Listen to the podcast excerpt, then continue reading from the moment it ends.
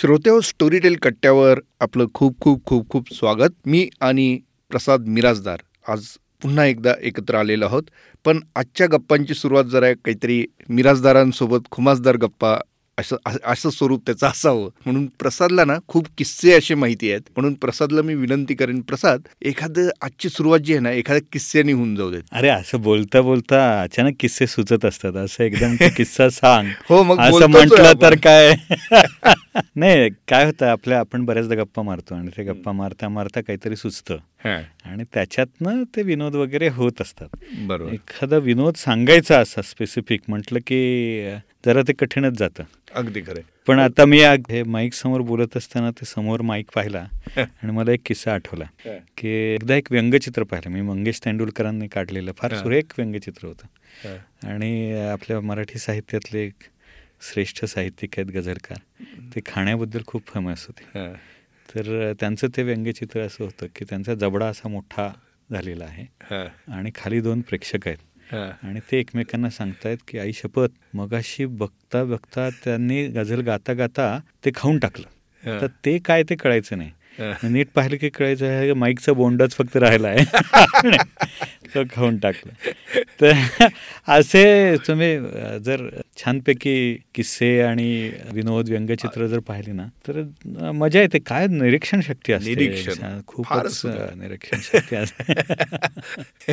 आणि म्हणजे जी गोष्ट हजारो शब्दांमधून सांगता येणार नाही ते एका एका व्यंगचित्रामध्ये सांगता येते. मी मी मी एक मध्यंतरी पाहिलं होतं. आता हे जे काही लहान मुलांना सवयी आहेत स्क्रीन किंवा मोबाईल सारखं ऑपरेट करायचं त्याच्यावर. तर एक छोटं बाळ असतं ते हातात त्याच्या मोबाईल असतो तो आईकडे बघत असतो आई त्याला समजून सांगत असते no no you were not downloaded you were born.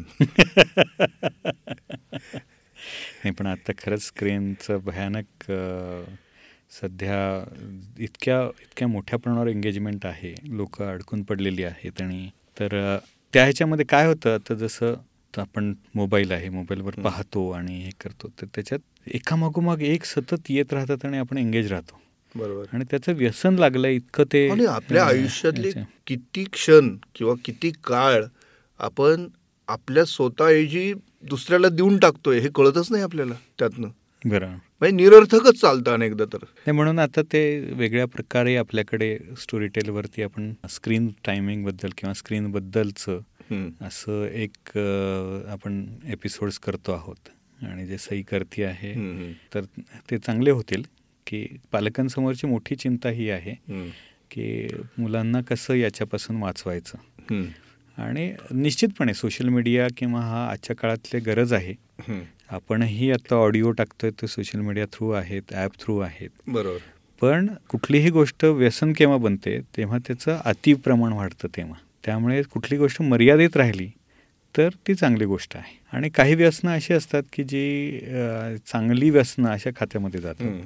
त्याच्यामध्ये पुस्तक वाचन हे एक चांगलं व्यसन असं आहे असं म्हणता येतं. अर्थात काम सोडून जर तुम्ही त्यातच वेळ घालवत असाल तर तेही फार काही चांगली गोष्ट नाही. पण वाचनामधनं मिळणारा जो काही आनंद आहे आणि आनंदाबरोबर विचारशक्ती आहे त्याच्यामधनं वाढणारी बौद्धिक संपदा आहे ती डेफिनेटली तुमच्या प्रत्येक कामामध्ये उपयोगी पडते. अगदीच अगदीच. तर मी आता एक सकाळीच एका ग्रुपबरोबर बोलत होतो. तिथे ही अडॉप्ट करणारी आहे गोष्ट की तो ग्रुप काहीतरी बऱ्याच जणांचा आहे. मोठमोठे अभिनेते वगैरे त्याच्यामध्ये आहेत लेखक आहेत. तर ते काय करतात की मला एखादं पुस्तक आवडलं तर ते आपल्या ग्रुपमध्ये ते इतरांना सांगतात. मग इतरही जण आणि त्यात अट अशी की सगळ्यांनी विकत घ्यायचं ते पुस्तक. आणि त्यांनी मग सगळ्यांनी पुस्तक विकत घ्यायचं ते वाचायचं. सगळ्यांचं वाचून झालं की त्याच्यावर चर्चा बिर्चा ते होत असते ते ग्रुपमध्ये की कसं आवडलं काय झालं वगैरे वगैरे. तर त्याचं नाव आहे त्या ग्रुपचं एक सूचक बाकी वाचक. का हजार वाचक असं काहीतरी ते नाव आहे. सुंदर ग्रुप आहे. तर त्यामध्ये त्यांनी असं केलेलं आहे की हे वाचल्यानंतर जेव्हा तेवढे सगळे सग वाचक होतात तेव्हा ते ठरवतात आणि त्या लेखकाला बोलवतात. आणि त्या लेखकाशी गप्पा मारतात. आणि त्यांच्या त्या वाचण्यामधनं जे काही त्यांना शंका असतील प्रश्न असतील ॲप्रिसिएशन असेल ते सगळं त्या लेखकाबरोबर करतात. जेवण बिवण करतात अशी पार्टी करतात. आता हे खरं एन्जॉयमेंट इतकं सुंदर वाटलं मला ते की या प्रकारे जर पुस्तकं एन्जॉय करता येत असतील तर किती धमाल आहे. आणि ते पुस्तक ना खरंच एक जीव म्हणून असतं ना तर त्या काय आनंद झाला असता त्या पुस्तकाला? आपलं कौतुक पाहून ते नाही लेखकाला किती महत्त्व मोठं हे होतं कारण मेहनतीने केलेलं असतं पुस्तक. खरं आता हेच पुस्तक आपण ऑडिओमध्ये आणतो आणि त्याला अजून साज चढवतो. कोणीतरी एक चांगला अभिवाचक येतो. तो अभिवाचक हा वेल नोन असेल तर त्याच्यामुळे लोक येतात. आणि हा सगळा या हृदयचं त्या हृदय असं असंच आहे ना. त्याला आवडलेलं ते पुस्तक तेव्हा पुस्तक ते कानातून मनात उतरतं. तेव्हा ते इतकं सुंदर त्याचा म्हणजे पानापानात ते काना कानात आता असं म्हणू शकतो. येस येस तर या आठवड्यात हो, स्टोरी टेल कडनं काना कानात काय पोचणार आहे? खूप गोष्टी आहेत. जसं आता आपण मागच्या वेळी सांगितलं तसं आज शनिवारी आपण एक मालिका सुरू केलेली आहे जे विज्ञान कथांची आहे. निरंजन घाटेंची पुस्तकं आपण टाकतो आणि अग्निबाणाचा इतिहास हा या आठवड्यात म्हणजे आज असेल. कंस्थातीन नावाचा एक रशियन शिक्षक होता. ज्याच्या संशोधनातनं अग्निबाणाची सुरुवात झाली. आणि हा इतिहास जो आहे ना तो खरंच भल्या फक्त न्यूटन वगैरे माहिती असतात. पण प्रत्येक शोधापाठीमागे काहीतरी कथा असते. आणि ती कथा ऐकण्यामध्ये खरी मजा आहे. पण अनेक गोष्टी बोललो कारण विज्ञानावरती आपण एक जाणीवपूर्वक सलगपणे गोष्टी करतो आहोत. आणि मला आनंद आहे की यावेळेला साहित्य संमेलनाचे अध्यक्ष जयंत नारळीकर झाले आहेत. हो. आणि त्यांची पुस्तकं आपण लवकरच आणणार आहोत. त्याबद्दल आपण त्यावेळेला बोलूच.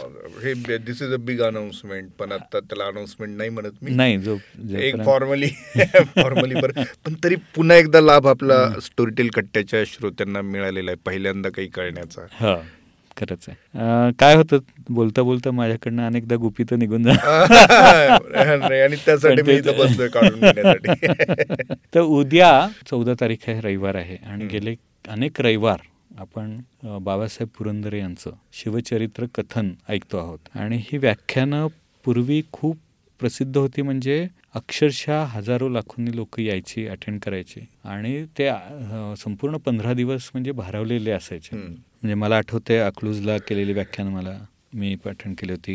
गरवारे कॉलेजमध्ये दोनदा झाली होती ती ऐकली होती. रेणुका स्वरूपमध्ये एकदा झालेलं ते आठवते त्यानंतर त्यांचे जाणता राजाचे प्रयोग. इतके अप्रतिम व्हायचे सगळे. तर हा सगळा खजिना जो आहे शिवाजी छत्रपतींचं जे संपूर्ण चरित्र आहे ते चरित्र त्यांच्या तोंडून ऐकणं हा विलक्षण अनुभव आहे. आणि ते जेव्हा अतिशय उत्तम देऊ शकत होते आता ते नव्याण्णव वर्षाचे आहेत.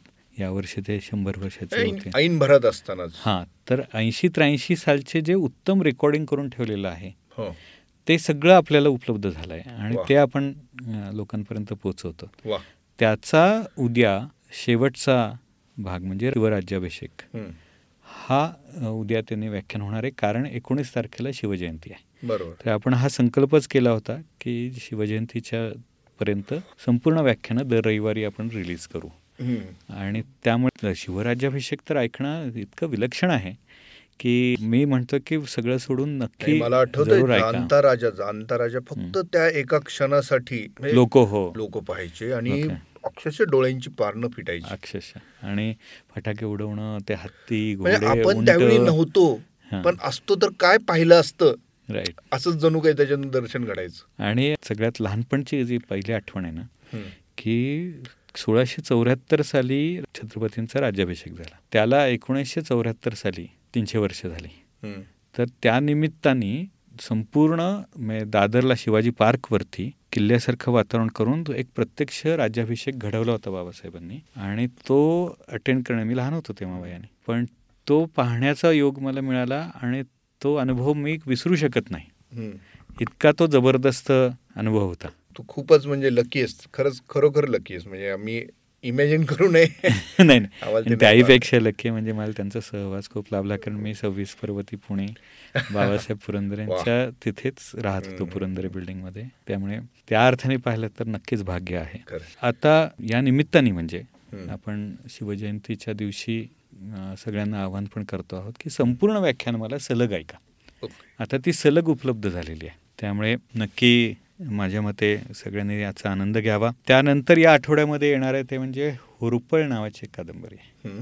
ही कादंबरी त्याचं वेगळं वैशिष्ट्य असं आहे की लसी जाधव यांनी ती लिहिली आहे. अन्मय बेंद्रे यांनी ती वाचली आहे फार सुंदर रीतीने. आणि जसं आपल्याकडे उपरा बलुत हे प्रसिद्ध झाले आत्मकथा तशी ही हुरपळी ही कादंबरी ही मातंग समाजातल्या एखाद्या तरुणाची तो विकसित होत असताना तो डेव्हलप होत असताना या समाजामध्ये वावरत असताना कशा पद्धतीने त्याला संघर्ष करावा लागतो? आणि अतिशय मॅच्युरिटीने प्रगल्भतेने लिहिलेली अशी ती कादंबरी आहे. त्यामुळे एक माझ्या मते जसे हे दलित साहित्यामध्ये जसं हे महिलाचे दगड आहे त्याच पद्धतीने हेही एक विश्व आहे की जे विश्व आपल्याला उलगडतं. आणि अतिशय प्रगल्भतेने उलगडतं. आणि जीवनाबद्दल विचार करायला लावणारी असे जी काही पुस्तकं आहेत त्याच्यामध्ये मी हुरुपळ आहे असं नक्की म्हणेन. खरोखरच म्हणजे आपल्याकडचा जो समाज आहेत वेगवेगळे समाज आहेत. त्याच्यामधले दैन्य अंधश्रद्धा तिथे चालणारे रीतिरिवाज रूढी आणि त्यामध्ये झगडा देत का मोठ्या पदापर्यंत पोहोचणं किंवा काहीतरी मानमरापत मिळवणं किंवा हे किती मोठा अवघड अशी सगळी जी आत्मकथा आपल्याकडे मराठी साहित्यात आलेली आहेत ना ती इतर कुठे सापडत नाहीत. त्याच्यामुळे ती जरूर वाचली पाहिजेत ऐकली पाहिजेत असं मी नक्की म्हणेन. त्यानंतर एक पुस्तक जे आहे अठरा तारखेला गाईड. ही आर के नारायणांची कादंबरी रिलीज करतो किंवा प्रकाशित करतो. आणि गाईड माहिती असेलच की सिनेमा इतका गाजला होता. देवानंद वहिदा रहमान गाईड मला अभ्यासाला होती. साहित्य अकादमी मिळालेलं पुस्तक आहे ते. हो. आणि बस म्हणजे गाईड चित्रपट हा ज्याच्यावरून बेतलेला आहे ती ही कादंबरी. हो. पण प्रसाद तुला एक गोष्ट मी नक्की सांगू शकतो की ती कादंबरी वाचणं किंवा आता ऐकणं हा अनुभव हा चित्रपटापेक्षाही खूप वेगळा आहे. शंकाच नाही शंकाच नाही. चित्रपटामध्ये केव्हाही किती झालं तरी म्हणजे तीन तासात तुम्ही ते सगळं त्याची स्वतःची मांडणी आणि त्याचा एक अनेक त्याची गणित वेगळी असतात. पण तोही गाईड सिनेमा पाहणं सुद्धा एक म्हणजे सुंदर एवढा मोठा सिनेमा पण त्या काळात तो इतका पाहायला गेला आणि अजूनही लागला सेटर आहे म्हणजे कोरिओग्राफी मध्ये तर तो ट्रेंड सेटरच आहे. गाणी हो. काय म्हणजे कशात कमी येतं सेट्स सेट्स काय? त्याच्यानंतर त्याचा जो संपूर्ण ट्रान्सफॉर्मेशन आहे की एक छोटा राजू गाईड तो एका आध्यात्मिक गुरुमध्ये कसं परिवर्तन होतं त्याचं? आणि त्यावेळेला त्याची सगळी आणि तो केवळ म्हणजे तो खराच परिवर्तित होतो. आणि त्या पावसासाठी म्हणून तो ज्या पद्धतीने उपोषण करतो आणि मग त्यातनं निर्माण होणारे सगळे अप्रतिमच आहे ते. म्हणजे मला ते पाऊस सुद्धा तो जेव्हा पडतो तेव्हा इतका झालेला आनंद आहे. अनेक पिक्चरमध्ये अनेक पाऊस किंवा आबाळ भरून आलेलं पाहतो पण गाईड मधलं ते जे काही आहे ना हो. ते कधीच पाहणाऱ्याला विसरता येणार नाही. अगदी अगदी. आणि आपल्या ह्या पुस्तकामध्ये त्याही खूपच वेगळ्या पद्धतीने ते वर्णन आहे. हो. नाही म्हणूनच ते पुस्तक नक्की ऐकलं पाहिजे आणि तेही सचिन खेडेकर या अतिशय उत्तम अभिनेत्याच्या आवाजामध्ये हे पुस्तक केलेलं आहे. वा. त्यामुळे प्रत्येकाने जरूर ऐका असं माझं मत आहे. त्यामुळे हा आठवडा जो आहे ना हे मराठीमध्ये. मराठीमध्ये आहे. हे मराठीमध्ये अनुवादित केलेलं पुस्तक जे आहे ते जसं मागच्या वेळी आपण अतुल कुलकर्णीचं पुस्तक हो, आर के नारायणचं द इंग्लिश टीचर तसं हे गाईड आपण करतो आणि अजूनही आर के नारायणांची पुस्तकं आपल्याकडे येतील. त्याच्यामुळे एक समृद्ध साहित्य असं आपल्या स्टोरी टेलवरती व्हावं या दृष्टीने आपण प्रयत्न करतो आहोत. त्यातला एक महत्वाचं जे काही पुस्तक आहे म्हणूया ते हे गाईड पुस्तक आहे. सगळ्यांनी ऐकावं त्याचा आनंद घ्यावा आणि प्रतिक्रियाही नक्कीच कळवाव्या मला वाटतं हा आठवडा इथे आपण थांबूया कारण अतिशय खूप छान चर्चा झालेली आहे. येस आणि आता ट्रीट काय देणार होत आपण? नाही आता या आठवड्याचे आपण काय याच्यापर्यंत आपण पोचलेलो आहोत. तर माझ्या मते त्याच वैचारिक लेवलला जाणारं काहीतरी आपण ऐकलं पाहिजे. तर त्या दृष्टीने आपण जो ऐकू आनंदी कार्यक्रम केला होता तर त्याच्यामध्ये भालचंद्र नेमाडे त्यांची मुलाखत आपण घेतली होती आणि अतुल पेठेने घेतली होती. तर त्यांची जी बेसिक जडणघडण झालेली आहे मग ती वाचनातून असेल आणि विशेषतः ऐकण्यातून असेल तर वाचन आणि श्रवण याबद्दलचे त्यांचे जे विचार आहेत आणि लहानपणापासून ते कसे विकसित झाले कशा पद्धतीने ते एवढ्या मोठ्या साहित्यिक पदापर्यंत पोचले या सगळ्याबद्दलचं जे काही चिंतन आहे ते चिंतन त्यांनी या मुलाखतीत मांडलेलं आहे आणि म्हणूनच आपण खास आपल्या पॉडकास्टसाठी म्हणून हे घेऊन आलो कारण जो जो ऐकतो आहे ना त्या प्रत्येकाने हे चिंतन ऐकलं पाहिजे असं मला वाटतं. श्रोते हो म्हणजे इमॅजिन करा आमचा हा संवाद संपल्यानंतर तुम्ही कुणाला ऐकणार आहात? तर प्रत्यक्ष दस्तूर खुद्द भालचंद्र नेमाडे यांना. अगदी. आणि त्यांनी खास आपल्यासाठी मुलाखत दिली ज्याच्यामध्ये नेमाड्यांचं व्यक्तिमत्वही लक्षात येतं. ते कसे त्यांचे थॉट प्रोसेसही लक्षात येते. बरोबर. आणि जो मराठी साहित्यामध्ये मैलाचा दगड म्हणून कोसला आहे किंवा त्यानंतर अतिशय गाजलेली कादंबरी म्हणजे हिंदू आहे. तर या किंवा त्यांच्या सगळ्याच कादंबऱ्या मग बिडार आहे जरीला आहे या हूल आहे झूल आहे. या सगळ्या कादंबऱ्यांमधनं नेमाड्यांनी इथली माती इथला देश देशीवाद. हां म्हणजे ते देशीवाद म्हणून प्रसिद्ध झाला. पण त्याच्यामध्ये प्रामुख्याने काय आहे? तर आपण आपल्या ज्या कथा आहेत आपल्याकडे एवढं समृद्ध साहित्य आहे आपल्या आसपासचा जो परिसर आहे त्या परिसरामधल्या ज्या गोष्टी आहेत ज्या कथा आहेत आणि त्यातल्या ज्या संवेदना आहेत त्या प्रभावीपणे मानता येणं हे लेखक म्हणून असणारं कर्तव्य किंवा वाचक म्हणून ते समजून घेणं तर तशा पद्धतीने आपण पाहत नाही. आपली मुळं कुठे आहेत? आपण कुठून आलो? आपण कोण आहोत? तर या संस्कृतीतनं निर्माण झालेले आपली व्यक्तिमत्व आहेत. तर हे जेव्हा तुम्ही आपलं इथलं साहित्य वाचता तेव्हा नकळत आपल्या स्वतःबद्दलच्या जाणीवा ह्या अतिशय रुंदावतात आणि त्या वैश्विक पातळीवरती जातात. म्हणजे इथला तुकाराम जेव्हा इथलंच तत्वज्ञान सांगतो तेव्हा तो वैश्विक पातळीवरती जातो. रामायण असेल महाभारत असेल अगदी ज्ञानेश्वरी असेल गाथा असेल किंवा लोकसंगीत असेल लोकगीतं असतील आणि त्यातलं ज्ञान असेल महानुभव पंथाचं ज्ञान आहे. हे सगळं कशा पद्धतीने आपल्यामधल्या व्यक्तिमत्वामध्ये उतरलेलं आहे झिरपलेलं आहे हे सगळं आपल्याला या चर्चा गप्पांमधनं कळतं आणि ते मला असं वाटतं की मी जास्त बोलण्यापेक्षा आपण थेट आता नेमाड्यांचा विचार ऐकूया. यस तर श्रोते हो आता आम्ही दोघे आपला निरोप घेतो आणि तुम्हाला आणि तुम्ही आता ऐका. भालचंद्र नेमाडे यांची अतुल पेठे यांनी घेतलेली ही मुलाखत.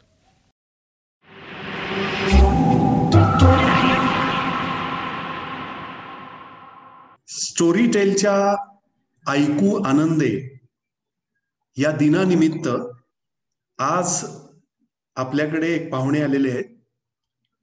आणि त्या पाहुण्यांचं नाव आहे प्रसिद्ध लेखक ज्ञानपीठकार भालचंद्र नेमाडे.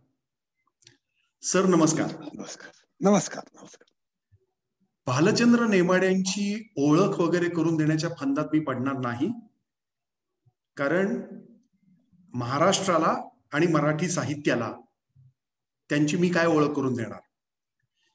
गेले पन्नास साठ वर्ष कोसला बिढार जरीरा झूल हुल हिंदू देखणी आणि त्यांचं टीका स्वयंवर.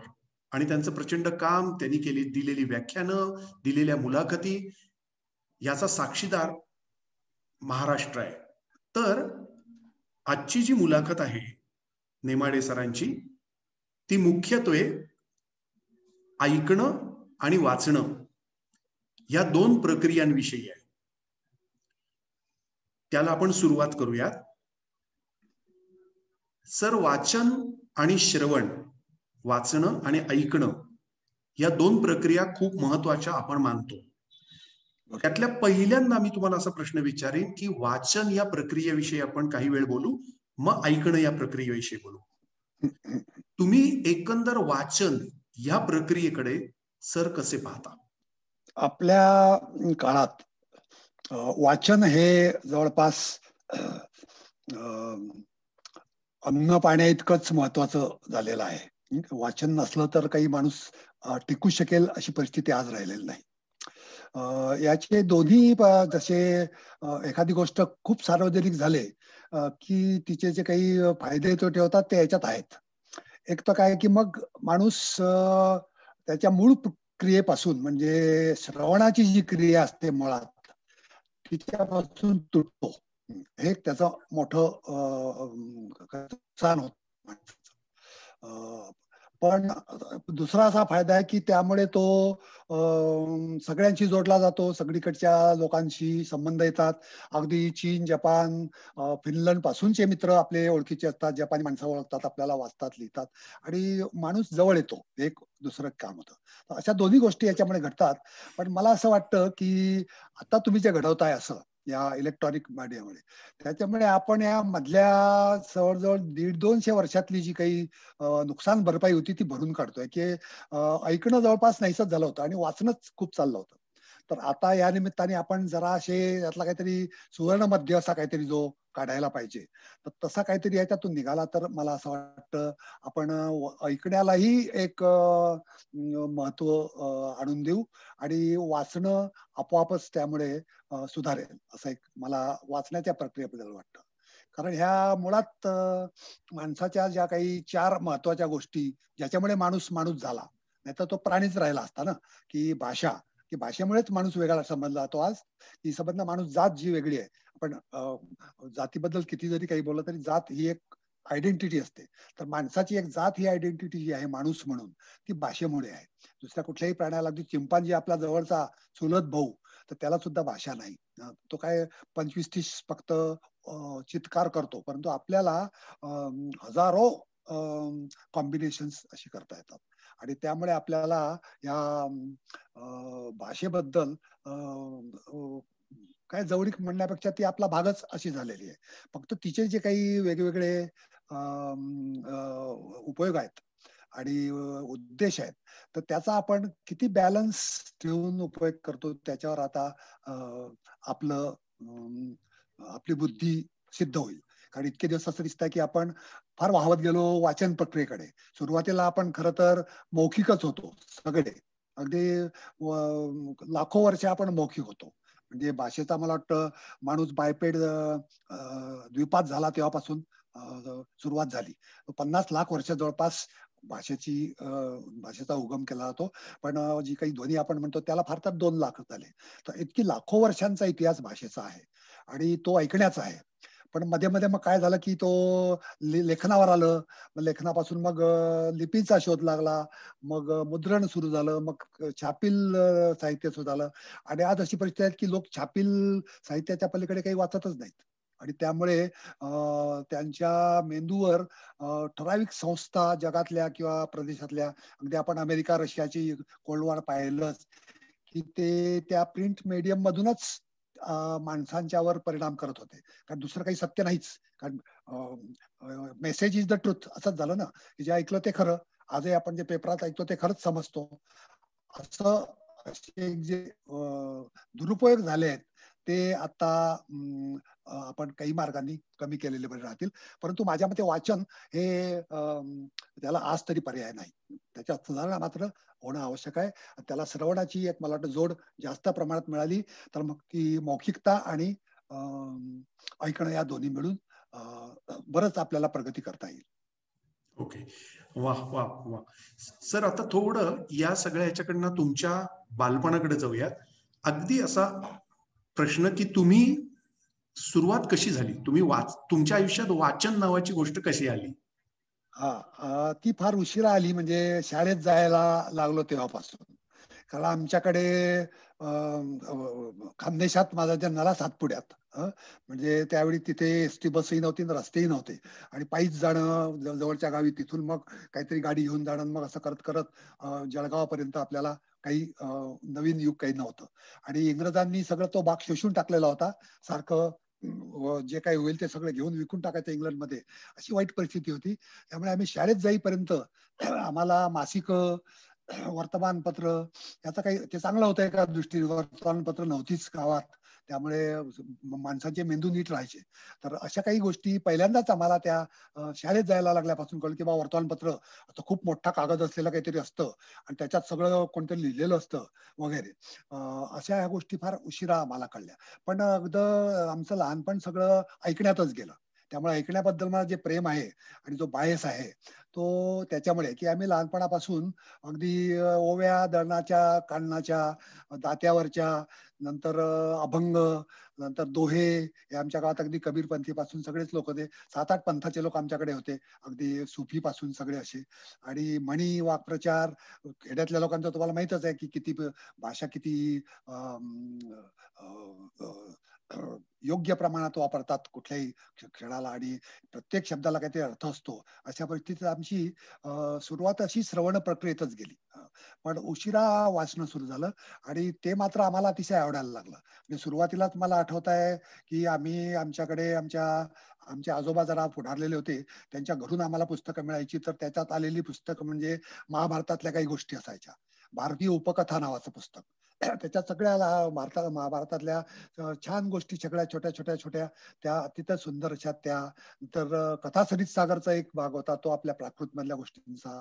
नंतर काहीतरी लोक या छापलेल्या त्या काळात पुराण कथा वगैरे असं धार्मिक वाङ्मय जास्त होतं त्याच्यावर आणि त्यामुळे मग आम्हाला वाचनाबद्दलची गोडी वाटायला लागली.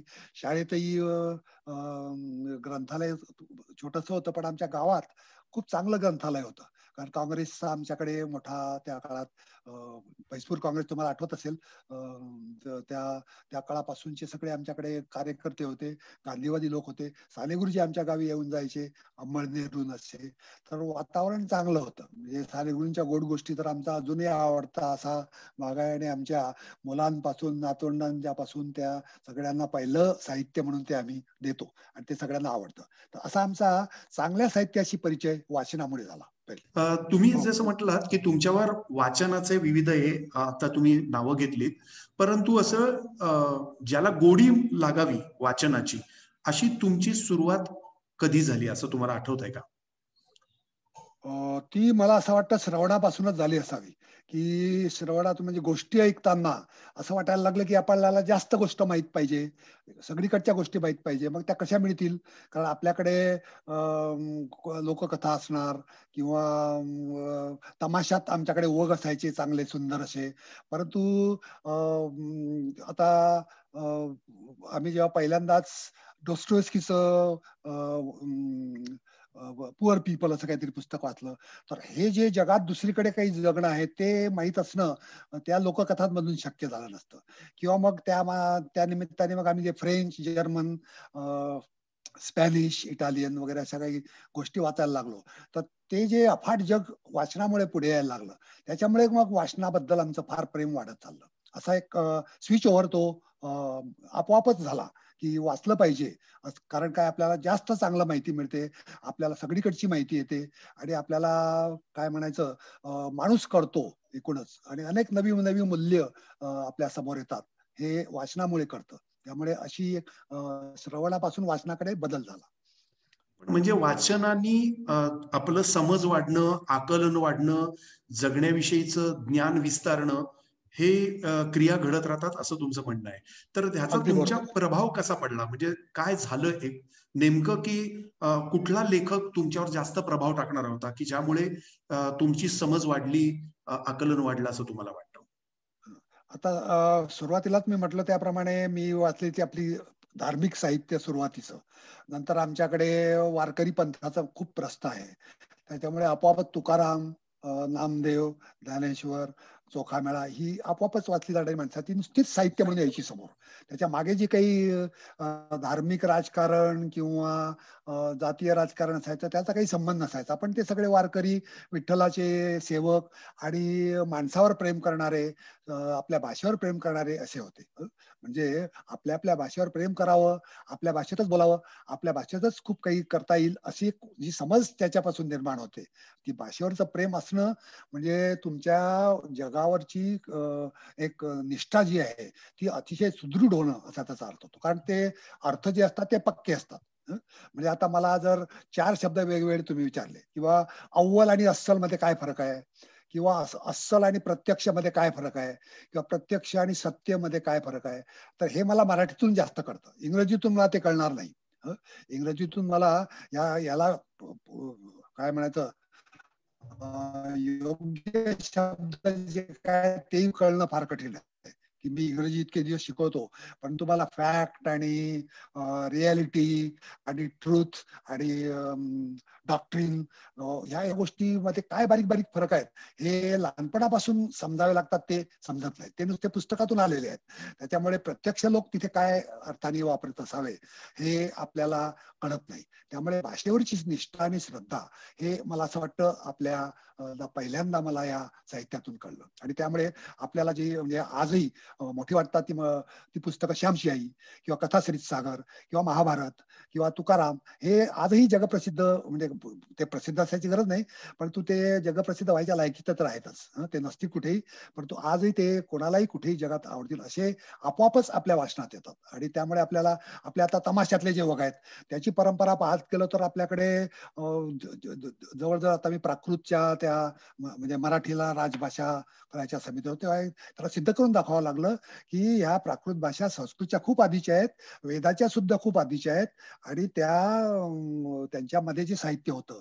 ते आपल्या तमाशातून जे आता दिसतं त्यांची खूप जुनी परंपरा आहे. ते काही अलीकडचं साहित्य नाही त्यामुळे ते वग जे होते त्याचा आपल्याला प्राकृत साहित्यात प्रचिती येते. असं सगळं जुन्याला आपण जोडले जातो. म्हणजे आपल्या भाषेमुळे आपण नुसतेच वर्तमानाशी नाही तर भूतकाळाशी सुद्धा अतिशय अतूटपणे जोडले जातो. हा एक फार मोठा भाषा आपल्या भाषेमुळे होतो. त्यामुळे मी मातृभाषेचा अतिशय खंदापूरच करत आहे आणि मातृभाषा नसली तर माणसाला काही फार आकलन शक्ती वाढते असं मला वाटत नाही. म्हणजे आकलन शक्ती फक्त मातृभाषेतून शक्य असते. इतर भाषांमध्ये तुम्हाला माहिती मिळते इन्फॉर्मेशन मिळतं काहीतरी डिटेल्स करतात. पण प्रत्यक्ष किंवा अस्तित्वाचं जे काही आकलन आहे ते आपल्याला फक्त आपल्या भाषेतूनच कळतं. हे मला या वाचनाच्या आणि श्रवणाच्या प्राथमिक क्रियांमधून कळलं. असं एक मला तुम्ही वाचत गेलात एका बाजूनी काही प्रभाव तुमच्यावर होते. पण सर इथे मला असा प्रश्न विचारायचा आहे की आपण जे वाचतो ते शब्द वाचतो का तुम्ही अर्थ वाचण्याची प्रक्रिया म्हणजे दोन ओळींमधला न सांगितलेला न लिहिलेला अर्थ कसे शोधत गेला तो अर्थ तुम्हाला हातात कसा लागला? ही हा फार चांगला म्हणजे मला विचार करायला लावणारा प्रश्न आहे. काय असतं की भाषेचे जे शब्द असतात ते नुसते दिसतात शब्द पण त्यांच्या मागे एक मोठा काय म्हणायचं मोठी शांती असते. शांतीतूनच ते सगळे येत असतात. काय माणूस जेव्हा गप्प असतो तेव्हा तर काही शब्द नसतात. डोक्यात सुद्धा काही शब्द नसतात. पण त्या कुठल्या तरी शांत अशा परिसरातून हे सगळे अर्थ आपोआपच आपल्याला शब्दांच्या रूपातून व्यक्त होतात. अशी एक सगळी म्हणजे आपल्याला आपण म्हणतो की भाषा म्हणजे ऐकणं बोलणं पाहणं आणि वाचणं अशा या सगळ्या गोष्टीतून होते. श्रवण आणि वाचन अशा. अशी चार मुख्य भाषेची वाक्य आहे. लिहिणं वाचणं आणि ऐकणं आणि बोलणं. आता या सगळ्यातून आपल्याला हे जग सगळं एकत्र करायची सवय लागलेली आहे. ही मी सांगितल्याप्रमाणे माणूस द्विपात झाला तेव्हापासून मेंदू आपला वाढत चालला. म्हणजे त्या काळात जे काही हत्तीसारखे सुद्धा प्राणी यांचा मेंदू तेवढाच राहिला. ते किती जरी मोठे असले तरी त्यांचा मेंदू काही वाढला नाही कारण त्याची भाषाच वाढली नाही. त्यामुळे मेंदूही वाढला नाही. त्यामुळे त्यांची जी काही आकलन शक्ती आहे ती पूर्वीचीच राहिली. पण माणसाचा अर्धा मेंदू जवळजवळ वाढला. आणि डोकं त्याच्या दुप्पट तिप्पट वाढलं. पूर्वी होतं त्याच्या. म्हणजे जे काही नमुने आता सापडले आहेत पुरातत्ववाल्यांना तर आपला मेंदू जवळजवळ तिप्पट आत्ता झालेला आहे अशी परिस्थिती आहे. हा कशामुळे झाला? तर भाषेमुळे झाला. कारण भाषेची केंद्र मेंदूत सगळ्यात जास्त वाढलेली आहेत. जो ब्रोकाज प्रॉव्हिन्स म्हणतात तो संबंध आपल्या डाव्या बाजूला सगळी भाषाच आहे. आणि त्यावरच आपण सगळं आता काय म्हणायचं सगळी आपली जी जगण्याची पद्धती आहे संस्कृती आहे विचार करणं आहे भावना सुद्धा आपल्या त्या तिथूनच कंट्रोल होतात. आणि असं सगळं आपलं जग हे भाषेवर चाललेलं आहे. त्याच्यामुळे मला असं वाटतं की आपल्याला या भाषेच्या परिस्थितीतूनच जे काही मिळवता आलं ते मिळवता एखादं म्हणजे अर्थ तुम्हाला लागला आणि ते पुस्तक तुम्हाला जवळचं वाटतं किंवा एखादं पुस्तक लांबचं वाटतं किंवा पट्ट नाही पट्ट किंवा आपण असं म्हणतो की हे चांगलं साहित्य आहे किंवा चांगलं साहित्य नाही. ही चांगली कादंबरी आहे कविता आहे. तर चांगल्या साहित्याचे वाचून तुम्ही निकष काय ठरवता? चांगल्या साहित्याचे निकष माझ्या मते पहिली गोष्ट ते तुम्हाला तुमच्या वर्तमानातून पलीकडे घेऊन गेलं पाहिजे. हे पहिलं निकष असतो साहित्याचा. दुसऱ्या प्रकारचं जे काही भाषेचे वापर असतात प्रवास वर्णन असतात इतिहास असतो पण ते काही तुम्हाला वर्तमानातून दुसरीकडे नेत नाहीत. पण साहित्य हे कसं एक असतं की ते तुम्हाला अगदी पांडव तुम्ही पांडवांची कथा म्हटली तर तुम्ही अगदी दंडकारण्यात जाता किशकिंदेला जाता कुठे बुद्धाचं चरित्र वाचताना तुम्ही कुठल्या तरी भलत्याच जगात असता हे आजचं जग सोडून वेगळं जग आपल्यासमोर येतं. आणि हे अगदी सगळ्यांनी सिद्ध केलेलं आहे आता की वर्तमानाच्या पलीकडे खूप मोठं जग आहे. ते दाखवण्याची शक्ती फार थोड्या मानवी कला आणि कौशल्यांमध्ये आहे. उदाहरणार्थ संगीतात ते आहे की ते आपल्या वेगळ्या जगात घेऊन जातं. ते कोणतं जग आहे ते कळणं फार कठीण असतं. परंतु ते अशा काही कला आहेत त्याच्यामुळे आपण त्या जगात जातो. साहित्यामध्ये एक मोठं सामर्थ्य आहे की जे तुम्हाला वेगळं जग दाखवतं. तुम्ही डोस्टोएस्की वाचताना रशियातल्या त्या काळातल्या सुद्धा वेगळ्या जगात असं जाता आणि तुम्हाला तो काळ समजतो. एवढंच नाही तर जगातल्या वेगवेगळ्या अगदी लॅटिन अमेरिकेतलं आजचं साहित्य घेतलं किंवा तुम्ही डॉन किखोती वाचलं किंवा दुर्दैवाने आपलं जपानी आणि चिनी साहित्य आपल्याकडे फार भाषांतरित झालेलं नाही परंतु ते आपल्याला काय म्हणायचं तो आपला एक मोठा दोष आहे की आपल्याला हे जग पौर्वात्य जग फारसं नीट माहीत नाही. कारण आपल्याकडे ते भाषांतर नीट नाही पण ते आपण आता आज ना उद्या भाषांतरातून ते ती तो दोष काढला पाहिजे. थोडक्यात म्हणजे एक बहुतेक जगातलं साहित्य आपल्याला या निमित्त करतं आणि त्याचा अर्थ एवढाच होतो की आपल्याला निरनिळ्या प्रकारच्या जगाचे जे काही प्रकार आहेत मानवी मूल्य आहेत अनेक आहेत फसतोय आपण माणूस कुठे तो आज चुकीच्या दिशेने चाललाय. विशेषतः आपण पाहतो की स्त्रियांच्या बाबतीत आपली जी काही उत्क्रांती होत चालली ती चुकीच्या दिशेने चाललेली आपल्याला आज दिसते. कारण जगभर जे अत्याचार होत आहेत त्याच्यात स्त्रियांच्यावरचे अत्याचार सगळ्यात जास्त आहेत. म्हणजे जसे प्राण्यांवर अत्याचार होतात तसे स्त्रियांवर अत्याचार जगभर होत आहेत. अशी सगळी आजची परिस्थिती आहे. आणि या अशा परिस्थितीची माहिती आपल्याला फक्त साहित्यातून मिळते. की या सगळ्या मध्ये एक धार्मिक उन्माद जे आले सगळीकडे हिंदुस्थानात जोरात आहेत आणि या मध्यपूर्वेतही आहेत. त्याच्यामुळे सगळ्यात नुकसान जास्त मुलांचं आणि स्त्रियांचं होतं. कारण त्याच्यात त्यांना काही या आयडिओलॉजी संबंध नसतो. पण त्यांचा जास्तीत जास्त उपयोग करून घेतला तो जास्तीत जास्त अत्याचार त्यांच्यावर होतात आणि त्यांची दुर्दशा असते साहित्यावरून आपल्याला दिसतं. हे आपल्याला हे कळणं फार असतं. कारण वर्तमानपत्रातून हे सगळं येत नाही. आपल्याकडे येतच येतं की ते आपल्या सीमेत शिरले आणि आपण त्यांना मारलं. आणि मग त्या शहीदांची आपण हे केली. पण आपणही त्यांना तसंच मारतो आणि त्यांच्याकडे शहीद होतून त्या बिचाऱ्यांच्याही आई बाप मुलं अशीच रडत असतात.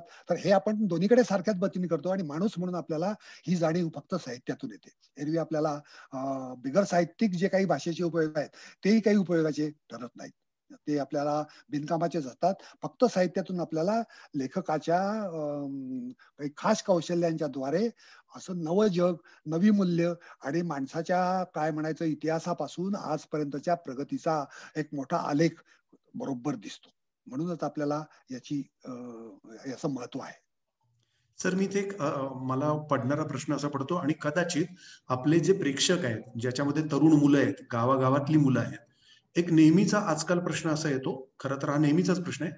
आपल्याकडे वाचनाची परंपरा म्हणजे आपण आपल्यामध्ये वाचन परंपरा नसताना कदाचित घरामध्ये नाहीये गावामध्ये नाहीये तुमच्यासारखा एखादा खेड्यातला आलेला मुलगा आणि इतकं जागतिक साहित्य तो वाचतो तर याच्या काही पायऱ्या होत्या का? तुम्ही सांगू शकाल का?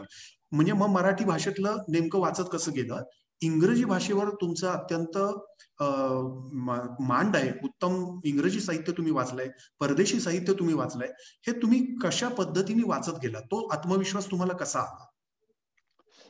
हे आता मग संबंध आता माझ्या ऐकून या वाचनाच्या इतिहासाकडे पाहताना मला असं वाटतं की साधारण अकरावी पर्यंत आम्ही खेड्यात होतो. आणि अकरावी पर्यंत मराठीच्या पलीकडे तर मी काही वाचलेलं नव्हतं. म्हणजे इंग्रजी पुस्तकं होती. टेक्स्ट बुक कविता असायच्या. आणि त्याही काय टेक्स्टबुकात असतात तशा साध्या सुद्धा त्या ओ हाऊ ब्युटिफुल वगैरे अशा काहीतरी कविता. त्याचा काही फार अर्थ आपल्याला लागतो अशा सगळं अकरावी पर्यंतचं आमचं ज्ञान होतं इंग्रजीचं. नंतर असं माझ्या लक्षात की मी परदेशात इंग्रजी शिकवताना माझ्या असं लक्षात आलं की आपल्याला हे एवढी प्रगती काय म्हणायचं प्रगती म्हणा का? अधोगती म्हणा कशामुळे झाली? की इंग्रजी इतकं म्हणजे मराठी बाजूला टाकून इंग्रजी आपण जास्त कशामुळे वाचायला लागलो संबंध देशात? तर याचा एक काय म्हणायचं आत्मपरीक्षण केल्यावर माझ्या असं लक्षात आलं की आपल्याकडे आपोआपच आपल्या भाषेच्या तुटी काय ह्या सुज्ञ मुलांच्या लक्षात येतात. आता मुली जी दहावी बारावीत आहेत त्यांच्या असं लक्षात येतं की आपल्याकडे मराठीत लिहिलं जात आहे ते काही बरोबर नाही आहे हे काहीतरी ऐतिहासिक कादंबऱ्या चाललेल्या आहेत ते काय खराय काय हे? आता पानिपतावर जे काही वाचलं तर लक्षात येतं की पानिपतावर हा अस्पृश्य माणसाचा तंबू माझ्या शेजारी नको असं म्हणणारे ब्राह्मण होते पुण्यातले. म्हणजे असे लोक कसे काय जिंकतील मला सांगा पानिपत? त्यामुळे अहमद शाह अब्दाली जे विजयी झाला ते बरोबरच होतं. कारण हे लोक असे आणि ते लोक सगळे एक मांडणारे आणि अशा परिस्थितीत जर चुकीची ऐतिहासिक कादंबऱ्या लिहिल्या तर आपल्या मुलांच्या आपोआप लक्षात येतं की हे काही बरोबर नाही. आता आपण दुसरं काहीतरी वाचलं पाहिजे. दुसरं काय वाचायचं तर मग त्याच्यासाठी आपल्याला हिंदी उर्दू किंवा मग आजूबाजूच्या काही भाषा येत असल्या कोल्हापूरकडे वगैरे तुम्ही तर कन्नड यायला लागतं. किंवा मग गुजराती वाचायला लागतो हिंदी वाचायला लागतो. अशा परक्या भाषांचा संपर्क आपोआप येत राहतो. आणि तो मला असं वाटतं जिज्ञासू मुलांच्या बरोबर लक्षात येतो की आपल्याला दुसरं काहीतरी वाचलं पाहिजे. म्हणजे सगळ्या भाषांमध्ये आपल्या देशात अशा बॉर्डरवरचे लोक वाचक आहेत की जे आपल्या भाषे व्यतिरिक्त दुसरीकडचंही खूप वाचत असतात. आणि त्यामुळे आपल्याला तिकडचं बरंच येत असतं. आता मराठीत म्हटलं तर आपण इतके काही हिंदी गुजराती कानडी यांच्यात जास्त भाषांतर होतात मराठीपेक्षा. तरी आपण इतके मागे नाही आहोत. म्हणजे बंगालीच्या सगळ्यात मागे आहे. सगळ्यात कमी भाषांतर बंगालीत होतात अशी परिस्थिती आहे. पण मराठीत निदान होतात. आणि आपल्याला त्यामुळे ही जी काही बॉर्डरची म्हणजे तेलुगू किंवा कानडी म्हणजे आता आपल्याला कर्नाटकात किती सुंदर साहित्य होतं हे आपल्याला या भाषांतरातूनच कळलं. नाहीतर आपल्याला ते कळलं नसतं. किंवा मग उर्दू उर्दू तर आपल्याला हिंदी सिनेमांच्या दूनच कळलं की एवढी सुंदर कविता आपल्याला की इकबाल आणि गालिब आणि फैज एवढे मोठमोठे कवी आपल्या देशात आहेत आणि आपल्याला ते माहीत नाहीत. तर आपण ते वाचले पाहिजेत. मग ते आता आपल्याला उर्दू लिपी तर काही शिकता येत नाही कारण लिपी शिकणं फार कठीण असतं. मग निदान देवनागरीत काही ते मिळतं का? तर ते खूप हल्ली मिळायला लागलाय. तर देवनागरीतून आपल्याला फैज वाचता येतो गालिब वाचता येतो इकबाल वाचता येतो. बहादूर शहा आपला शेवटचा बादशाह की ज्याला हिंदुस्थानबद्दल एवढं प्रेम होतं की ते म्हणाले की आपण लंडन पर्यंत पायी पायी चालत जाऊ पण ते त्यांना धडा शिकवू. असे आपले सुलतान हे आपल्या काय म्हणायचं गर्वाचा विषय तर हे इतकं चांगलं साहित्य असताना आपण नुसतंच मराठी कसं काय वाचायचं? तर म्हणून आपण मग हळूहळू ते वाचायला लागतो. मग असं वाढता वाढता लक्षात येतं की अरे आपल्याला रशियातलं एवढं साहित्य म्हणतात चांगलं ते का माहीत नाही? मग टॉल्स्टाय वाचा. मग आपल्याला वापस चेकाव. करतो असं करत करत करत आपण मग काय म्हणायचं जसं एखादं वाण जनावर असतं म्हणतात ना गाय म्हैस चरत चरत जसं आवडतं तसं कुठेही जाते आणि मग कोंडवाड्यात तिला घेऊन जातात. तसे आपण कोंडवाड्यात नेण्याच्या लायकीचे होऊन जातो. की आपण ते चरत चरत चरत कुठे चांगलं वाटेल ते हिरवं पाहत पाहत पाहत भलतीकडे वाहत जातो आणि मग तुमचं होतं ते होतच. की जसं परीक्षेत नापास होणं आमचं जे व्हायचं ते. ते वाचत बसल्यामुळे परीक्षेचा कोण अभ्यास करायला तर आज कमी मार्क पडले जाऊ द्या. असं ते गुर हिरवं पाच पाच जात होतं. पण त्याला काही इलाज नाही. ते करावं लागतं. आणि त्याच्यात काही नुकसान नाही. ते कधीतरी सोसावं लागतं. पण असं करत करत आपल्याला ह्या वाचनाच्या मग काय म्हणायचं सीमा लक्षात येतात. की आपल्याला ह्या ह्या सीमा आहेत हे वाचलं पाहिजे. इंग्रजीतून एवढं वाचलं पाहिजे. इंग्रजी प्रत्यक्षात काही चांगलं साहित्य नाही. पण इंग्रजीतून जर्मन हे खूप इंग्रजी आवश्यक आहे. महत्त्व त्यासाठी आहे. आणि त्यामुळे आपण मातृभाषाला पहिला अग्रहक्क दिला की दुसरा अग्रह अग्रहक्क आपल्या देशात इंग्रजीला याचं कारण इंग्रजीतून आपल्याला हे सगळं मिळतं. आणि मग असं करत करत आपल्याला जगाच्या सगळ्या सीमा वाच वाचनाच्या द्वारे कळायला लागतात. आणि त्याच्यातून मग आपण हळूहळू हे काही सांगावीची गरज नसते. आपोआपच साहित्य समोर येत जातं. समीक्षेच्या पुस्तकातून कळत जातं किंवा काही बेस्ट पुस्तकं असतात जगातली त्यांची एक यादी असते ते पाहायला लागतं. ते ती चुकलेली असते बऱ्याचदा. आता इंग्रजीतलं वर्ल्ड क्लासिक्स अशी एक सिरीज आहे एव्हरीमनची त्याच्यात नेमके आपल्यातले हिंदुस्थानातले मोठमोठे क्लासिक्स नाहीत. म्हणजे तुकाराम नसावा महाभारत नसावं कथा चरितागर नसावं हे काय वर्ल्ड क्लासिक्स आहेत का? असा प्रश्न नंतर ते वाचल्यानंतर लक्षात येतो. पण त्याच्या आधी वाटतं की हे बरोबर आहे. त्याच्यात दान किकोती आहे त्याच्यात रॉबिन्सन क्रुसो आहे निदान त्याच्यात आपल्याला गलिवर्स ट्रॅव्हल्स मिळतं. हे असं हळूहळू आपण चुकीच्या दिशेने जात जात जात का होईना आपण चांगल्या गोष्टी मिळत मिळत जातो आणि ते कधीतरी भान आल्यावर मग आपण परत आपल्या भाषेकडे येतो. अशी एक सगळ्यात साधारणतः मला ती प्रक्रिया दिसते. सर मी तुम्हाला आता इथे एक अजून महत्त्वाचा प्रश्न असा मला असं वाटणार विचारतो तो असा की वाचनाचं इतकं महत्त्व असताना खरोखर मराठी वाचन इतर वाचन महाराष्ट्रात खरोखर अशी परिस्थिती का आहे की एक हजाराची आवृत्ती सुद्धा खपाला इतके वर्ष लागतात? गावोगावचे प्राध्यापक वाचतातच असं नाही. आणि वाचन ह्याच्याविषयी लोकांना महत्त्व का वाटत नाही? म्हणजे वाचन ही आपोआप घडणारी प्रक्रिया आहे का वाचायला पाहिजे यासाठी काही गोष्टी प्रयत्नपूर्वक घडवता येतील? बरोबर. हे अतिशय तुम्ही म्हणजे वा पुस्तकांचं जे जग आहे सगळं ते त्याच्याबद्दलच आता आपल्याला थोडासा एक नकाशा काढावा लागेल की लेखक जे लिहितो ते त्याच्या भाषेत लिहितो. त्याला येणारी भाषा असते आणि तो बऱ्याचदा खूप आक्रमक असतो लिहिताना. कारण त्याच्याशिवाय तो लिहितच नाही. नेहमीसारखं बोलणार तर काही आक्रमक होत नाही. पण असं वाटतं की हे आपल्याला सांगितलं पाहिजे. आणि त्याच्यासाठी मग वेगळी भाषा वेगळे शब्द वेगळ्या लिटररी फॉर्म्स वेगवेगळे साहित्य प्रकार निवडणं वगैरे हे प्रकार तो करतो आणि तो साधतो. याच्यानंतर जी काय म्हणतात जबाबदारी सुरू होते ती आपल्या प्रकाशक पुस्तक विक्रेते समीक्षक नंतर आपले जे काही शिक्षण प्रसार करणारे लोक आहेत लायब्ररी वगैरे चालवणारे लोक असे या याच्यापर्यंत येते. आता हे सगळे घटक याच्यात फार महत्त्वाचे असतात. म्हणजे लिहिणाऱ्या इतकेच तितकेच मार्क यांना सारखे डिवाइड करून द्यावे लागतील की जितका लिहितो माणूस तितकाच बुक सेलरी महत्त्वाचा असतो. तितकाच लायब्ररी महत्त्वाचा असतो. म्हणजे याच्यात पुढे मग कुठेतरी प्रामाणिकपणाचा प्रश्न येतो. की लेखक जसा प्रामाणिकपणे लिहितो की तो वाईटपणा घेऊन का होईना काही त्याला त्याला भीती असते बऱ्याचदा की आता आपल्याला काही दाभोळकर यांच्या सारखं काही होईल का काय आपलं? तरी तो लिहितो. असं असताना बुकसेलरनी अशी रिस्क का घेऊ नये? किंवा प्रकाशकांनी अशी रिस्क का घेऊ नये?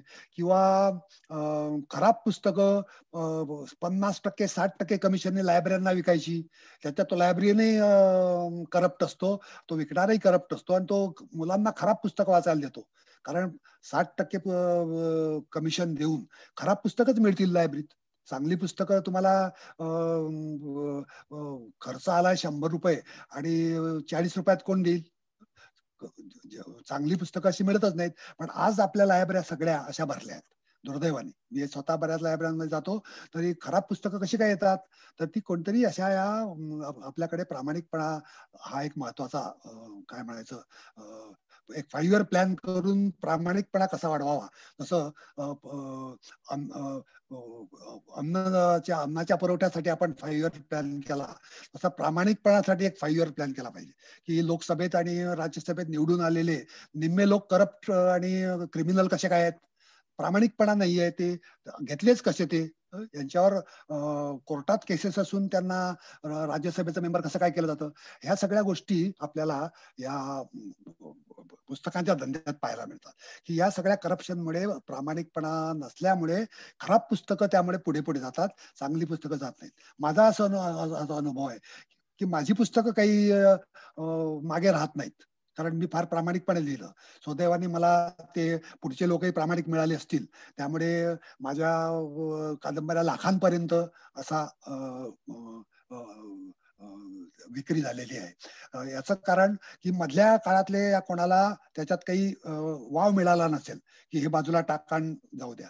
म्हणजे लिहिणाऱ्यांची पण ही जबाबदारी होती की त्यांनी लोकांसाठी काहीतरी लिहिलं पाहिजे की लोकांना लोकांची आजची जी काही पातळी आहे ती कशी वर जाईल याचा थोडासा हेतू असल्याशिवाय ते लोकांपर्यंत पोहोचत नाही. नुसतंच त्यांना आवडेल असं गंमत करणार जोक्स काहीतरी काहीतरी मजा मजा करणार असं लिहिलं तर मग ते काही फार खपत नाही. आणि त्याची किंमत सुद्धा कमी होते.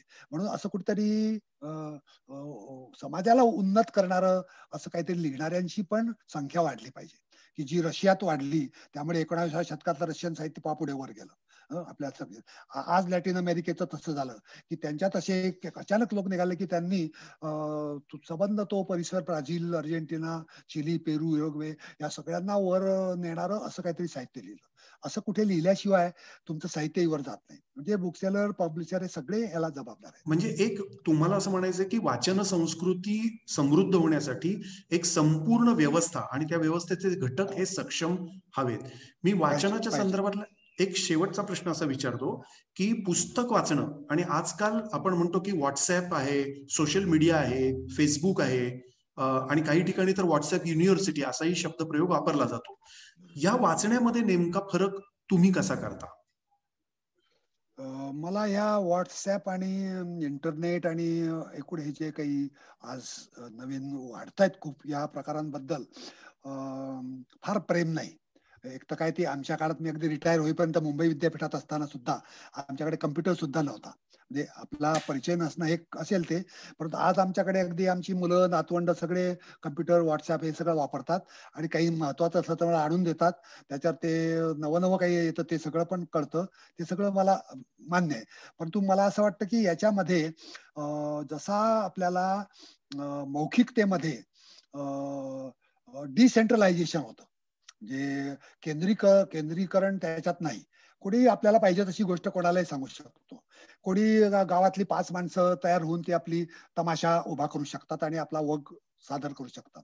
किंवा कुठल्याही माणसाला ज्याला एबीसी लिहिता येतं साधं अबक लिहिता येत तर त्याला पटकन काहीतरी गोष्ट लिहिता येते. तसं या मीडियामध्ये करता येईल असं मला वाटत नाही. कारण याची कुठली तरी यंत्रणा अशी आहे की जी मॅनिप्युलेट करत असावी. आणि त्यामुळे सेंट्रलायझेशन याच्यात खूप दिसतं. कारण मी असं पाहतो की या फेसबुकावर नव्याण्णव टक्के न वाचता म्हणजे वाचू नये असं बरंच येत असतं. आता हे कसं काय येतं? की वाचू नये असं कशामुळे येतं? बरं आपल्याला ठीक आहे नसेल इंटरेस्ट पण कोणालाही इंटरेस्ट नाही असं सुद्धा बरंच त्याच्यात असावं. ते कसं काय येतं? तर याच्या मागे काही मोनोपॉलाइज करणारी काही जर पॉवर असली तर आपल्याला पुढे वाईट दिवस आहेत. कारण याच्यामुळे वाईट विचार आपोआपच प्रस्थापित व्हायची व्यवस्था होईल. आणि चांगले विचार दडपूनच टाकायची व्यवस्था होईल. आणि जसं आपण कोल्ड वॉरच्या वेळी पाहिलं की अमेरिकन पद्धतीचं साहित्य किंवा कम्युनिस्ट पद्धतीचं पद्धतीचंच पुढे पुढे ढकललं जात होतं. तसं एक यायची लाट मोठी शक्यता आहे याच्यातून. त्यामुळे नीट विचार करणं आणि आपापला विचार करणं आणि विकेंद्रीकरण याच्यातून होणं मला कठीण वाटतं. त्याच्यामुळे मला वाटतं या व्हॉट्सअप आणि या इंटरनेटमध्ये मोठा एक भीतीचा प्रकार मला तो वाटतो. परंतु याच्यातून सोय होते सगळ्यांची हे खरंच आहे की आज मला एक कविता माझी ती सगळीकडे जाऊ शकते. परंतु ती माझी कविता इतर दुसऱ्या सगळ्या अवाचनीय मजकुराबरोबर गेली तर त्याची तीच किंमत होते. आणि ती असं प्रत्येक वाचणं कठीण आहे माणसाला. तो बारा बारा बारा पाहणार नाही बेकारा बेकारा म्हणून जाऊ देणार. तर असं कुठेतरी जे पुस्तकांच्या प्रकाशनात ठरवून चांगलं किंवा ठरवून एक वेगळ्या प्रकारचं किंवा आपण अगदी वाङ्मय प्रकार जरी म्हटले की ही कादंबरी आहे किंवा ही कथा आहे किंवा आपण ही एक कथा सदरात बसत नाही ही आपली काहीतरी दंतकथा आहे किंवा ही काहीतरी रम्य कथा आहे साहस कथा आहे असं म्हणून ते टाकून देतो. त्यामुळे वाचणारा बरोबर निवडतो. की गंमत हलकं फुलकं काही प्रवासात झोप येण्यासाठी काही आहे का हो? असं आमचे हॉस्टेलमधले विद्यार्थी विचारायला यायचे. की झोप येण्यासाठी काय आता शोधून द्यावं लागायचं त्याला? मग त्यांना काहीतरी असं मुद्दाम काहीतरी अवाचनीय असं द्यावं लागायचं. तर ते तशी सोय पुस्तकात जी आहे तशी याच्यात व्हायला पाहिजे. की याच्यात का अवाचनीय काय हे समजलं पाहिजे. नाहीतर मग हे जरा कठीणच होईल म्हणजे. बरोबर. आता मी फक्त थोडे वाचनाकडून ऐकण्याकडे येतो. तर वाचणं आणि ऐकणं ह्याच्यात मूलभूत फरक तुम्हाला काय वाटतो? म्हणजे आता उदाहरणार्थ बहिणाबाई चौधरी ह्या काही त्या अर्थाने अक्षर साक्षर नव्हत्या परंतु त्यांनी जे ऐकलं आणि त्यांचं जे आकलन होतं ते प्रचंड मोठं होतं. तर ऐकणं या प्रक्रियेविषयी तुमचं मत काय आहे? म्हणजे वाचणं वेगळं आणि ऐकणं वेगळं. तर ऐकणं या गोष्टीकडे तुम्ही कसं बघता? मी ऐकण्याला सगळ्यात जास्त महत्त्व देतो याच्याप्रमाणे म्हणजे अशामुळे की ती बेसिक भाषेची ऍक्टिव्हिटी आहे. म्हणजे मुळात भाषा बोलणं आणि ऐकणं हीच आहे. लिहिणं वाचणं ह्या फार उशीर आलेलं आहे म्हणजे तुम्हाला माहीत आहे लिहिणं तर किती पाच हजार वर्षापूर्वी आलं. त्याच्या आधी तर तोंडीच होतं ना सगळं. लाखो वर्ष आपण तोंडीच बोलत होतो. मेंदू आपला सगळा त्या तोंडी भाषेशीच अजूनही झालेला आहे. आजही मी जे जे बोलतो ते सगळं मला लिहिता येत नाही. कारण आश्चर्य आला का? आला का? आला का? असे मी तीन चार प्रकारे जे म्हणतो ते मला लिहिता येत नाही. मी आला का असं फक्त तीन अक्षर लिहितो. पण त्या आलाकाचे पाच सात प्रकार होतात हे फक्त ऐकण्यात शक्य आहे त्याच्यामुळे ऐकण्याची जी कला आहे तुम्ही जे वाचता किंवा तुम्ही जे कोसलाचं शंभू पाटलाकडून अभिवाचन केलेलं होतं तर त्याच्यात ज्या पद्धतीने मूळ लेखक त्याचा टोन आणि त्याची लय वापरतो ती कशी बरोबर जाईल याचा एक काहीतरी काय कला त्याच्यामागे असणं आवश्यक आहे. त्याच्याशिवाय मग ते नुसतं ऐकणं इतकं फलदायी होत नाही. आता बहिणाबाईंचं तुम्ही जर साधं लग्न असायचं कोणाकडे जाताना कुठेतरी नाशिकमध्ये ते लग्नाला गेल्या होत्या तर तिथे अचानक वन फुलल्या जाई जुई मोहरल्या आंबराई असं असं त्या बाईला कसं काय सुचलं? म्हणजे लग्नाशी संबंधित कसं काय मोहरल्या आंबराई लग्न येणं म्हणजे आंबराई मोहरणच आहे. आणि मग त्यात कोकिया गाते गाणी. कोकिळा त्याचा ती गाणं गाते. हे तिला तिथे कसं काय सुचलं? तर कुठेतरी तिच्या एकूण श्रवणामध्ये लग्नाशी नवं आयुष्य सुरू होणं म्हणजे कोकिळा ओरडतायत आमराई फुलते जाईजुई फुलतायत याचा एक संबंध आपोआप तो येतो आणि तो भाषेतून व्यक्त होतो. याला श्रवणाची काय म्हणायचं? एक सर्वग्राह्य असं एकत्र आणणं हे त्याच्यात शक्य होतं. त्या मानाने ते लेखनात होत नाही. म्हणून मी श्रवणाच्या जास्त बाजूच आहे की लेखनात मला इतक्या कुठल्या कुठे जाता येत नाही. ते एक लॉजिक असतं लिहिण्याचं. आणि तुम्हाला माहिती अल्फाबेट म्हटल्यामुळे अल्फाबेटचा तर अली अलीगडचा जोर म्हणजे दोन हजार वर्षापूर्वी अल्फाबेट आली. ती सुद्धा जगातल्या सगळ्या अल्फाबेट चुकीच्या आहेत. इंग्रजीमध्ये तर एल आणि म्हणजे तुम्हाला माहीत आहे बर्नाड शहानी मासा पाहिजे होता. तर घोटी असं ऐका विचारलं. घोटी म्हटल्यावर लोक म्हणाले काय म्हणलं ते मालकाने वाटलं? हा काय एवढा मोठा लेखक ना काय घोटी काय मागतोय? तर म्हणाला घोटी माहीत नाही काय एडपटांनो? इंग्रजी तुम्ही लिहिता. तो आयरिश होता त्यामुळे त्याला इंग्रजांबद्दल वाईट होतं. तर घोटी म्हणजे जी एच म्हणजे तुम्ही ह जे फ वापरता लाफ्टर मधलं. तर ते फ म्हणजे जी एच आणि ओ म्हणजे तुम्ही विमेन मधलं वी वापरता ते फिशचं आणि श म्हणजे ते टीचं किंवा टी आय ओ एन मधलं टी आय तुम्ही श म्हणून वापरता. तर फिश उद्या. तर ते सगळे असायला लागले. मग त्यामुळे तुमची भाषा अशी हास्यास्पद आहे. म्हणजे एकूण लिहिणं हे असं हास्यास्पद आहे की आपण लिहितो काही वाचतो काही कशाला काय म्हणतो याला काही अर्थ नाही. आणि त्यामुळे अल्फाबेट आपली सगळं काय म्हणायचं भावना आणि विश्व आणि नेणिवा सगळ्या आपल्या सुप्त म्हणजे आहे जे योगामध्ये हल्ली फार महत्वाचं समजलं जातं की आपल्या नेणिवांवर सगळं चालतं. तर नेणिवांना या लेखनात काही महत्त्व नसतं. श्रवणात ते असतं. आणखीन मला असं वाटतं आपल्याकडे लेखनामुळे दुसरं एक म्हणजे श्रवणाच्या बाजूनेच मी बोलतोय पण श्रवणात जे शक्य होतं ते लेखनात होत नाही. याचं कारण आजपर्यंत तरी जगातली जी काही सगळ्यात मोठमोठी पुस्तकं आहेत सगळी. अगदी बायबलपासून घ्या आता आता पण घ्या. ही सगळी मुळात श्रवणातूनच पुढे गेलेली आहेत. अगदी अगदी वेदवाङ्मय घ्या किंवा आपलं महाभारत घ्या ही सगळी अलीकडे लिहून झाली आहेत. तुकाराम पाहना की तुकाराम तर तोंडीच लोकांना खेड्यापाड्यातून जमा केला मग तो लिहिला मग तो छापला आणि आता आपण तो वाचतो.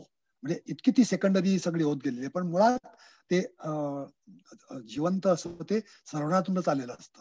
ते बोलण्यातूनच सगळं येतं आणि ऐकण्यातच ते वाढतं. असं साहित्य आपल्याला अजूनही महत्वाचं समजलं जातं आणि जगात अजूनही तेच श्रेष्ठ आहे असा एक प्रकार होतो. पण तू सगळ्यात महत्वाची गोष्ट यातली अशी की नेहमी वाचणं हा कान उघडेच असतात आपले नेहमीप्रमाणे. त्यामुळे आपल्याला ते काहीच करावं लागत नाही ना ते आपोआपच तुमच्या म्हणजे बऱ्याचदा बोलताना सुद्धा लोक म्हणतात मी सांगतो ते नीट ऐका. म्हणजे बोलतो तो बोलतोच आहे ना ऐकतोच आहे माणूस. पण तरी तुम्ही ऐका असं म्हणतो.